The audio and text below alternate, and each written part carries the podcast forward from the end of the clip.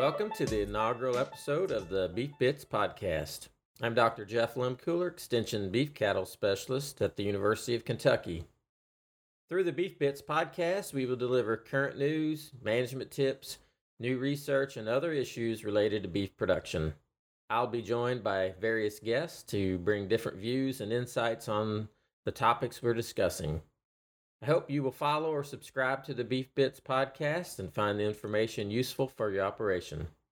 Today, I'm joined by my esteemed colleagues, Dr. Darrh Bullock, Dr. Les Anderson, Mr. Kevin Laurent, and Dr. Katie VanValin, all extension beef specialists at the University of Kentucky. Les, how you doing today?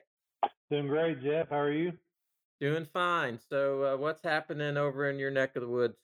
Well, not a whole lot. Went out and checked the heifers and kind of worked through the heifers today, and uh, waiting for it to rain like it's down, doing down in Princeton. Yeah. So, speaking of that, uh, Dr. VanValin and and Kevin, uh, how much rain have you all gotten over the last week in Princeton? enough. Yeah, we, we, we get it so often we quit measuring. Yeah, yeah, we don't have to measure down here. It just keeps coming.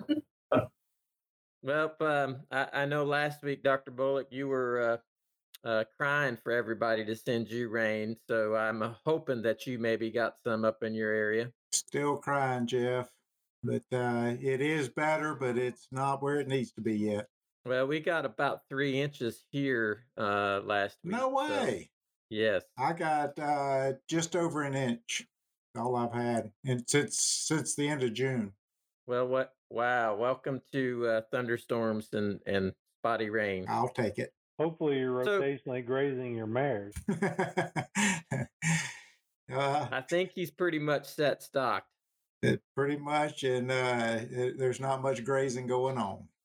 So, uh, Dr. VanValin, uh, tell us a little bit about uh, where you're from and uh, where you went to uh, do your undergrad and, and grad school at. Yep, I'm uh, originally from Bowling Green, Kentucky. Did my undergrad at Western Kentucky University, and then had the opportunity to go out to Virginia Tech to do a master's and uh, to Iowa State to do my PhD. And then, how long have you been back here in Kentucky? Eight months, Eight months. eight long COVID-filled months. oh, we're not going to blame it on you. So, uh, Laurent, uh, Kevin, I, I know you're joining Katie there. So, um, you have also uh, uh, kind of a different route of getting here to Kentucky. Tell us a little bit about where you're from and uh, how you got here to Kentucky. Well, I'm, I'm from a small town, Greenwell Springs, Louisiana, which is about 20 miles northeast of Baton Rouge. So uh, I uh, went to grad school, undergrad, and, and got my master's at, at uh, LSU and Huh? coached the team there. Who? LSU. Yeah. Yeah. So uh, yeah, the, the the current reigning, you know, national champions in football, and probably going to repeat. Uh, so it coached the judging team there, traveled through Kentucky a lot, and had some chances, a chance to get hired up here back in way back in 1991 on a swine extension job. And then a year later, I had a chance to add beef to my responsibilities and moved down to Princeton and uh, went to work for Dr. Roy Burris and Gary Parker, who was the swine specialist at that time. And it did swine, pretty much 50 50 swine and beef work all the way up until, well, the swine independent producer uh, part of the industry, I guess around 98 to 2000 when a lot of our independent producers went out. Uh, luckily, beef was there and beef, I was able to, to just pretty much now do 95% beef work now. Sounds like a uh, diverse background and a way to get up here and start from swine to beef, but that's a um, there's a lot of connectivity when you're looking at ultrasounding technology and adoption of that across both species. A lot of changes, a lot of changes, quick, quick changes in that swine industry, and makes you wonder. I mean, we've seen a lot of changes in in the cattle industry too, but I don't know. You know, I, I don't think it's going to go exactly the same way as quickly. But I tell you, that was uh, it's mind-boggling how fast that swine industry changed. I remember when I worked at the feed mill back in the um, think it was back in the late 80s. And my boss told me, he said, watch this next year, there will be almost 40% of the hogs sold on a contract basis. And I said, there's no way that's going to happen. And look where it's at now. Yeah. Yeah. Les, so uh, Dr. Anderson, you, you hail from the show me state. So where did you uh, go to school and, and how'd you get here to Kentucky? Yeah, I grew up in the great state of Missouri. There in the northeast corner, um, Monroe City. Uh, for anybody in uh, Missouri that's listening, uh, they might know Al Kennett, who was our extension agent up there uh, when I was growing up. My entire family went to MU, so I didn't have a choice.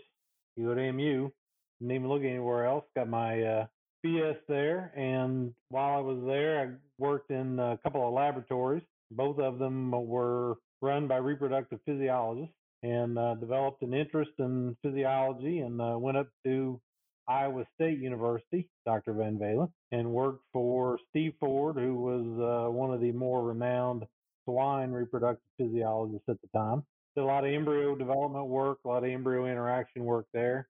But uh, my heart was in cattle. I grew up on a diversified livestock and crop operation, and we had up to 350 cows and corn and beans and all that fun stuff. So I went to Ohio State University for my PhD with Mike Day. Dove hard into the beef cattle reproductive physiology, and when this job opened up in uh, June, well, I guess it opened up actually in December or whatever of '96, but got offered this job, took over here June 1st in 1997, and been a wildcat since. Well, see, you had that cat in you back from Mizzou then too. It's just a little different one now. M I Z. Z O U. There you go. For those that you don't know, I did my graduate work at uh, Missouri as well, just uh, a few years after Dr. Anderson. But we did have one faculty member that uh, we interacted with that overlapped, and, and on the swine side, actually. Yep. Well, Monty, uh, I managed a few farms as I was going through school just to pay bills and so forth. And Monty Kerley, I think, didn't he buy? He bought one of the farms that I managed back in the day. I Oh, think, really? There on Route Z. I'll be darned.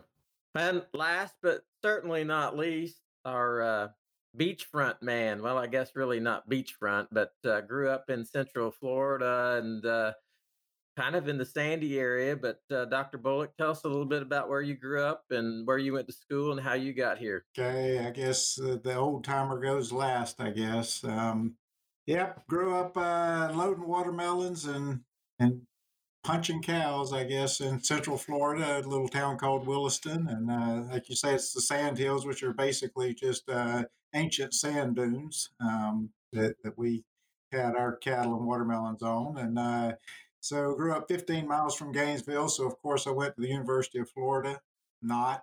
Uh, I had to get away from home. So uh, ended up going to Auburn and got my undergraduate at Auburn and got out. And uh, there was no way that I was ever going to graduate school. I needed to get out and make a living and do what I wanted to do, managing cattle. So I worked for Auburn for two years at their research station and um, two years of the real world decided uh, maybe I better go back and get some education. Also, my uh, future uh, would be future wife at the time was going to graduate school, so I said, well, I better go to graduate school too. So, and uh, Kevin, I my master's was working with pigs as well, so I guess we all have a tiny little bit of swine connection, may- maybe. Um, worked with Dr. Kuhlers there at Auburn and got my master's uh, working with pigs and then went to the University of Georgia and got my PhD working with um, really two of the renowned kind of animal breeders, beef breeders, uh, and Dr. Larry Benyshek and Keith Bertrand there at Georgia, who were instrumental in, in really national genetic evaluation and the production of EPDs that we all are so used to now. They played a big role in in the development and implementation of that technology. So um, in 92, I was getting out. There was a position at Kentucky. Um, it was an extension position. I knew nothing about extension. Uh, needed a research and teaching position, but uh, Dr. Bertrand said, well, it's, it's easier to find a position from a position. So use that as a stepping stone. Go to Kentucky and then find the job you really want and go there. So I did. and uh, now 28 years later, I'm still here. so it's it's been a good fit. Actually, extension was the better fit for me. I've really enjoyed extension and never regretted one minute coming to Kentucky and and going in the extension route. So um, been here a few years, Jeff. That's a good thing. I, I guess. See, we didn't really save you uh, for last. Uh, I didn't share where I went to, to school and where I'm from, so I guess we did save the best for last. That? I grew up uh, southern Indiana, about 45 minutes north of Owensboro, about an hour uh, west of, of Louisville. Kind of right before the ground starts getting flat over, kind of in that Hendersonville area. It's still the, more of the rolling hills of the Ohio River Valley. Did my undergrad at Purdue while I was there. Had an opportunity of uh, kind of like Les to work in a, a couple of research labs and do some undergraduate research, and then at that time had a good colleague of mine that was a grad student that I was working with. Um, went on to do his uh, PhD at Missouri. And uh, as I was finishing up and looking to grad school, he put in a good word for me with uh, Dr. Kerley. And I went on then to uh, do my master's and PhD there at, uh, at the University of Missouri. From there, my family and I moved up to Wisconsin. I took a position at uh, Wisconsin as a beef extension and uh, research position, and uh, actually was doing a preconditioning program. And at the time, Kentucky's CPH uh, 45 program was well respected across the United States, and I brought Dr. Roy Burris up. Shout out to, to Uncle Roy if you're listening and uh, I took him up across the state. And during our travels, uh, as I was taking him back the last uh, evening, he said, "You know, we got a position open that you ought to look into." And as they say, the rest is history. So I moved uh, back down here with my family in 2008. So with that, uh, that kind of gives everybody a little overview of uh, our backgrounds and how we got here and, and why we're here today. Uh, so, Kevin, are are you close at hand? Uh, what what's the markets looking like this this week? Well, they're they're up a little. Uh, I guess there's good news in the marketplace after so many months of depressed prices. We're uh, the, the official market report came out yesterday for last week, so we're always a week behind on this summary. But they, the market reporters, KDA, Kentucky Department of Ag, called the market up uh, two to three dollars and I, I got to digging around to see, you know, just with these prices improving a little bit, how this compares maybe back to the spring. And if looking at some market reports at the end of April, beginning of May, our light calves, our five weight type calves, are up three to five dollars from that time period. And and we all know, you know, that April May period is when we usually have the high price for the for the year on these light calves. Well, just that kind of shows you how depressed the market was back in the, in the spring. And then on our yearlings, though, that's the really good news. Our yearlings have really made some ground uh, compared to back in May. Our uh, our big cattle, our seven and eight weight cattle, they're ten to fifteen dollars higher than they were then. So we've got we got seven weights getting into the low forties, one forties now. You know, one owner load lot type deals. Uh, eight weights are flirting with the one forties. They're in those high one thirties. So that's going to make some money for folks who either decided to hold those calves this spring or who, you know, put calves in on these grazing programs. And I tell you what's really good is is a futures price. Uh, our August contracts like 145 to 6, but what's what's really interesting that a lot of our listeners might be interested in doing that September to November futures board is is is flirting with 150. So it's in that 149 range. And, you know, it may be a good time for folks who are going to be selling calves this fall and maybe look at some price risk protection, you know, for cattle they're going to sell in, say, November or December. You know, most of our spring, most of our guys are spring calvers, and that's when those calves will be going to market.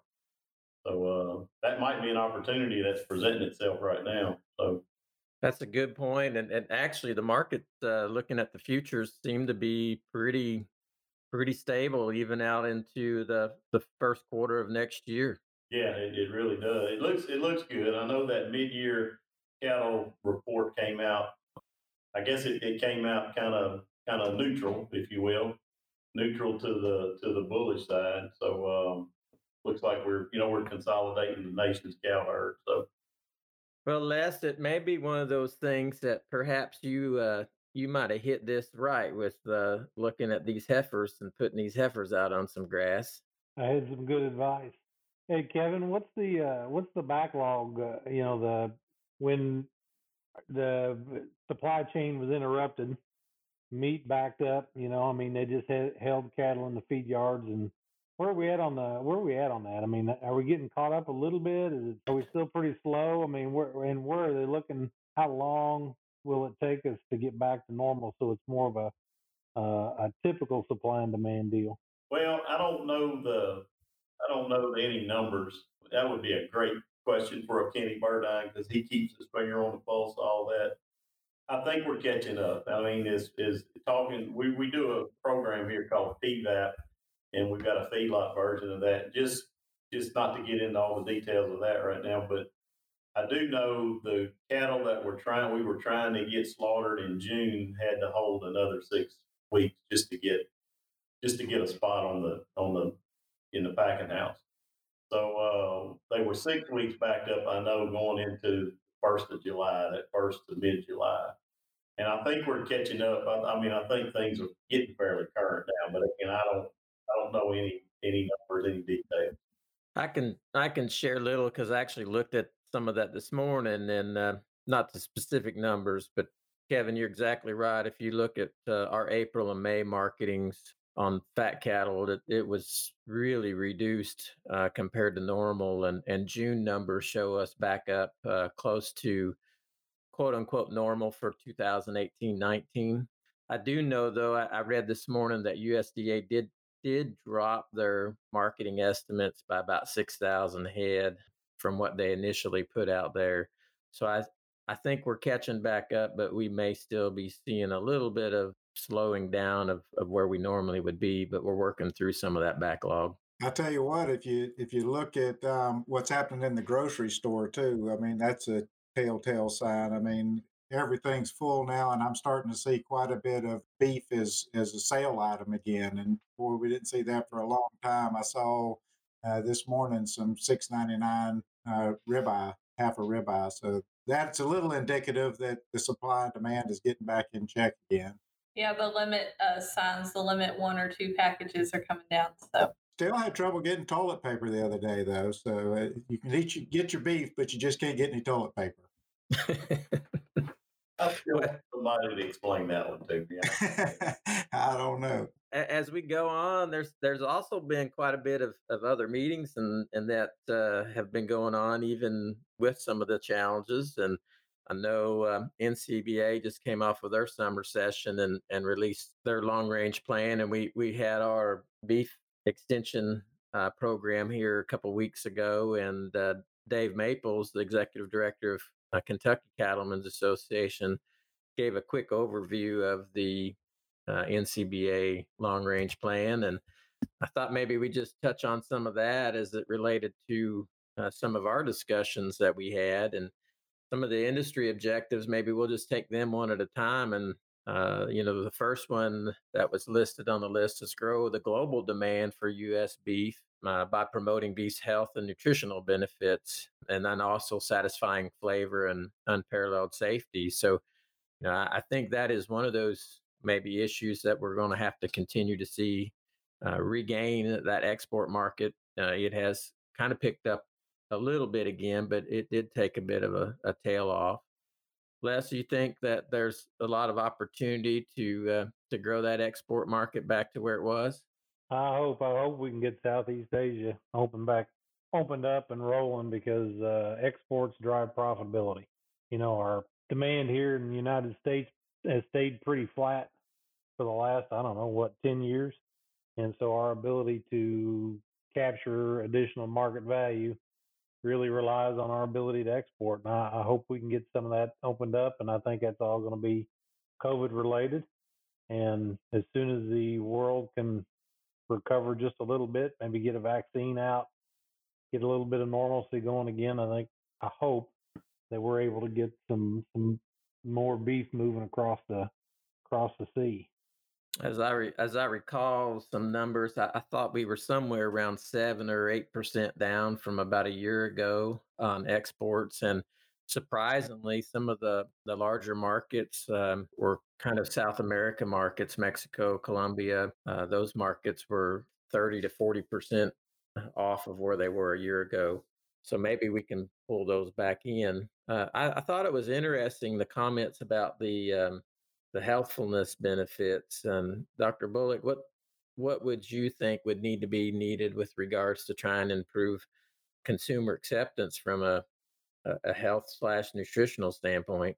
You know, in my opinion, Jeff, I think that that we're in a pretty good position right now. I mean, we've um, you know, it's kind of it's kind of that trade-off thing. We went through periods where you know the ultra lean and everything was was the uh, really what people were pushing, but but I think that um, the sacrifice there is the is the flavor side of things, and so um, it we are shooting much more back towards that higher quality type product.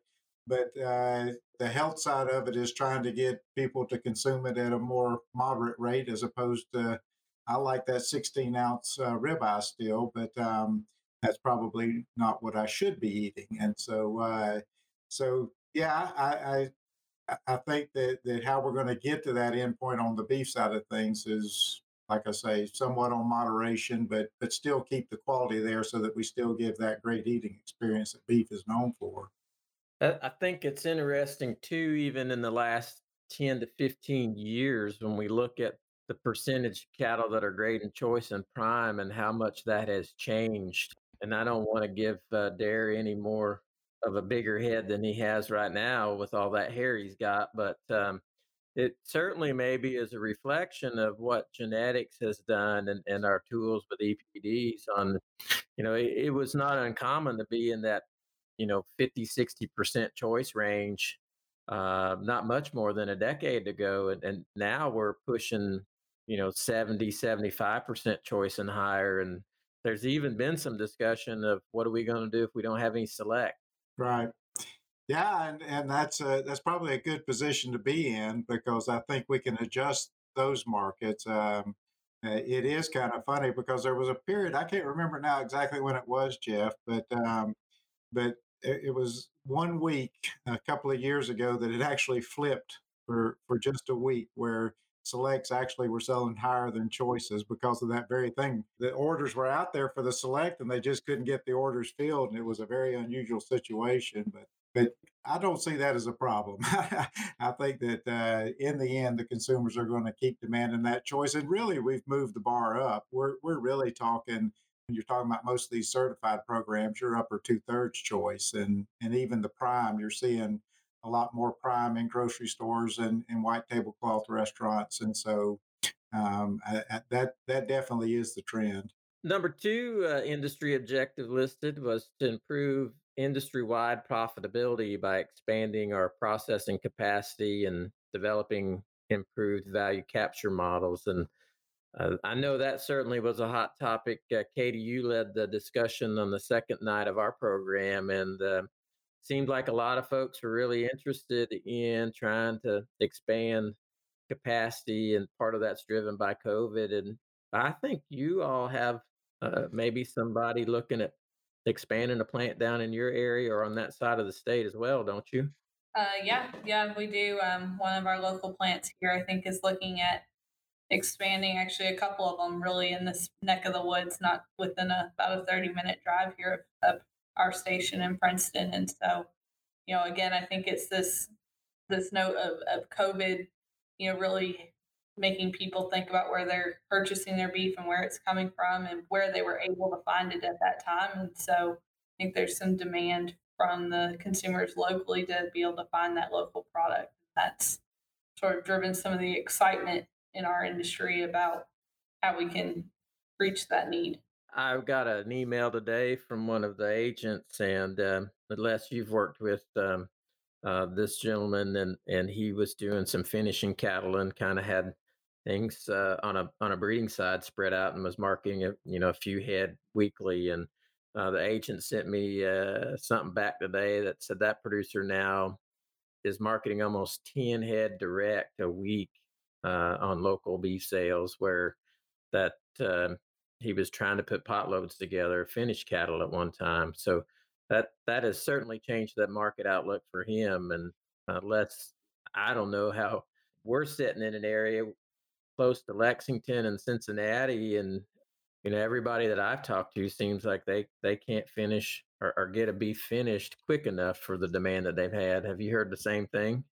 Tom, uh, one of the unusual things about uh, working with that producer was, you know, we maintained a long calving season on purpose. Um, Tom produces a ton of feed and had, wants a constant supply of fat cattle, and so he always had something ready to go. And so then when the demand came in, he had his cattle ready, and they were actually finished. You know, I mean, he knows how to finish cattle. And then his key, the key he made was he made a deal with a local processing guy, and he's able to get in there. He's been, you know, he's kept that guy supplied, and and processor has kept spaces open for him, and that's really been the key. Because a lot of people are, you know, I mean, it's July, August of next year before a lot of these processing plants are having openings right now. So he kind of got lucky in some of the some of the things that he did, but he was also positioned perfectly to be able to take advantage of it because of his unusual production scheme. Hey Jeff, I just want to jump in real quick, I because there's been so much excitement over the local beef, and, and I'm a proponent of local beef. Don't get me wrong, but um, I think that people getting into it though really need to understand that it brings in a huge marketing effort on their part in, in a lot of cases, particularly if you're selling uh, halves or quarters or things like that. That um, that people don't need to go into it blindly. That that they do need to go in with their eyes open and check into it thoroughly before kind of diving into that that arena. You know, that's a really good point. And one of those things I got a little bit concerned about too was the shortage of freezers. Um, there, there was a rush on freezers too. Just you know, it, it became to the point that you couldn't just walk into a local uh, store and find a freezer to put meat in. So I think that's eased up a little bit, but everybody needs to be aware of that. And not everybody's going to have a deep freezer to take a half or a whole beef that you know you may have to be selling bundles of 20 to 50 pound bundles that will fit in the freezer. And that's a huge takes a lot of customers to sell 500 pounds of beef that's 20 pounds a pack. Yeah the uh, freezer shortage is still a thing. I was looking for one the other day as we moved into our new house so it's it's still a thing so, but you know that might be a, you know, positive thing for the for the local beef market. The fact that a lot of people did buy freezers during this time period, and um, you know that because because at least now they don't have that excuse. That may actually be a positive. Well, I know that uh, Mr. Beeler uh, made a uh, comment as well on our program that they've invested heavily in expanding some of the processing in the state, and so uh, maybe we'll see that uh, in the next uh, six to eight months, expanding the opportunities for folks to get beef processed a little quicker. One of the other comments industry objective was uh, to intensify efforts in researching, improving, and communicating U.S. beef industry sustainability. So, who wants to take the stab at defining sustainability for us? I, am going to jump in. I want the first shot, and then everybody else can add on. Got to have an economic component. All right. So, because you can't be sustainable if you can't be economic. Now that was that's the easy one. So you guys tackle the hard part. Finding a balance between economic and environmental sustainability, because environmental sustainability is important if we don't have the ground to produce our crops and produce the cattle that we need. It's gonna be hard to stay in business that way too. It's all economics, man. that was already been class. No, I feel like I'm back in class, you know. I'm getting you ready. Class starts Monday. I do think that that's one of those that the industry, um, uh, you know, they are considering all of them, right? Economics, uh, land resources, labor resources, and and so that I think that's going to continue. I also think that um, as we move forward, there's certainly going to be additional technology that will come along that is going to certainly help move us that way. You hear about it in bits and pieces on you know alternative energy sources and you know even even the work that Les that you and Katie and and uh, others are doing on the cow manager, just trying to help our reproductive efficiency. Uh, that's going to improve sustainability by improving uh, the number of cows that hopefully get bred and get rid of the the cows maybe that are uh, not as productive. I, I, think that's a good point, Jeff, because I, I think that that sometimes we look at those as you know butting heads, the economic part versus the environmental sustainability, but they really don't. If you think about things like efficiency, we need efficiency for both sides. The more efficient we are, the more money you make, the more efficient we are, the better it is for the environment because we're running so fewer cows to produce more beef today than we ever have. And so um, the end game, they, they do go hand in hand for a lot of these practices that we're recommending. So uh, we joke about it, but uh, but we are just as committed to the environmental side as we are the economic side because they they do play together. Absolutely.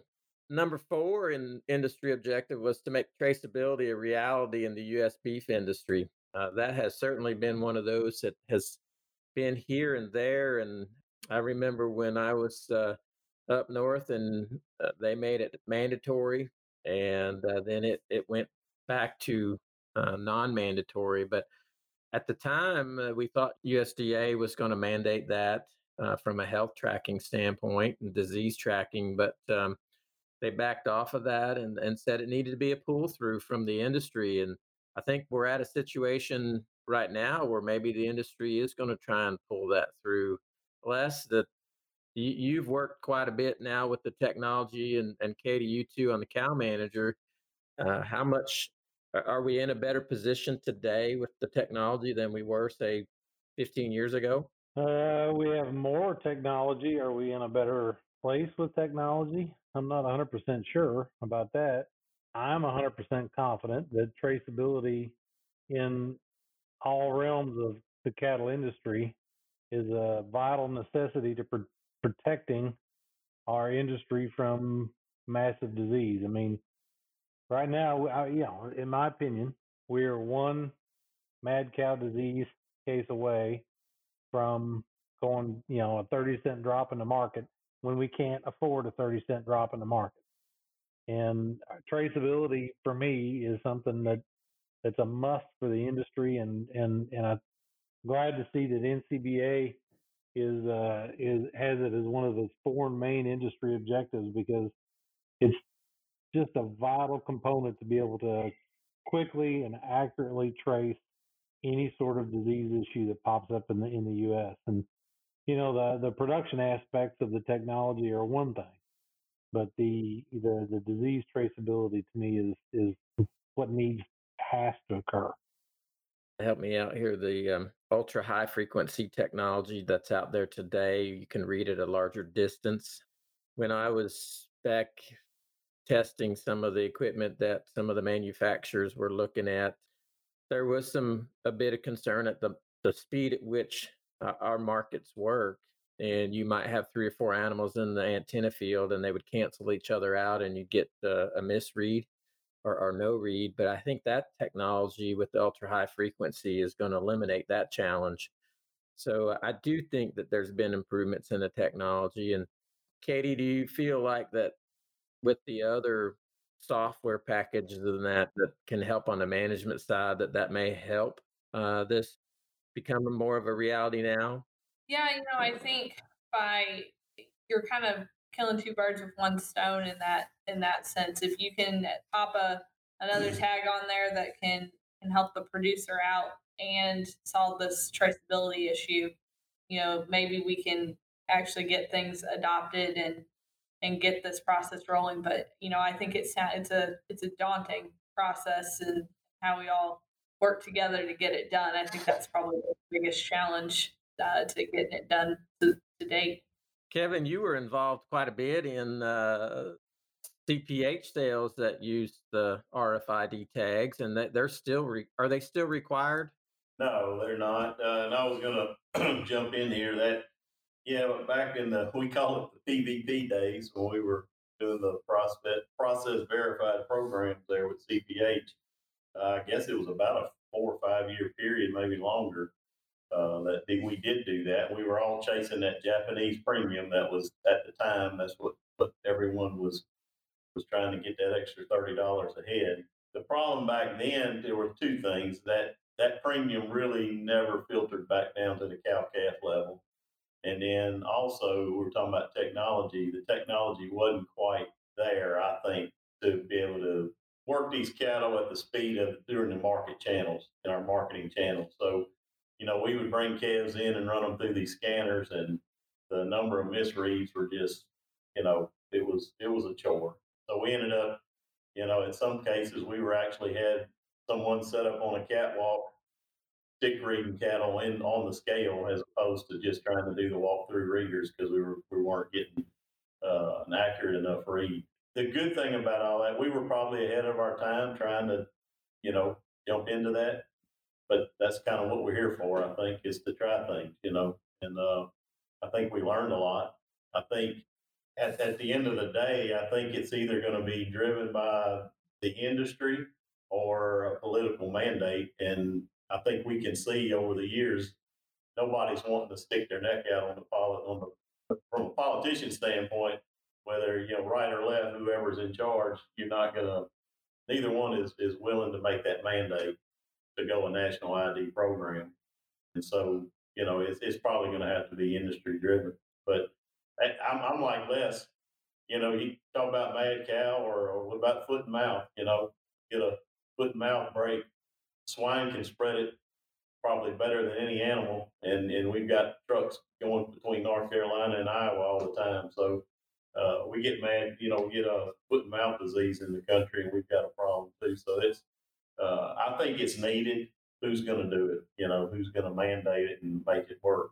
You know. Well, uh, here's the thing, Kevin. Everybody complains about the government doing it, and even industry doing it, or being forced by retailers and all. But I'm going to say right here, right now, that we're all better off if we get it mandated from one of those than if we get foot and mouth and it becomes a reality because of a disaster like that. Because uh, mad cow disease would be a blessing compared to getting a foot and mouth outbreak.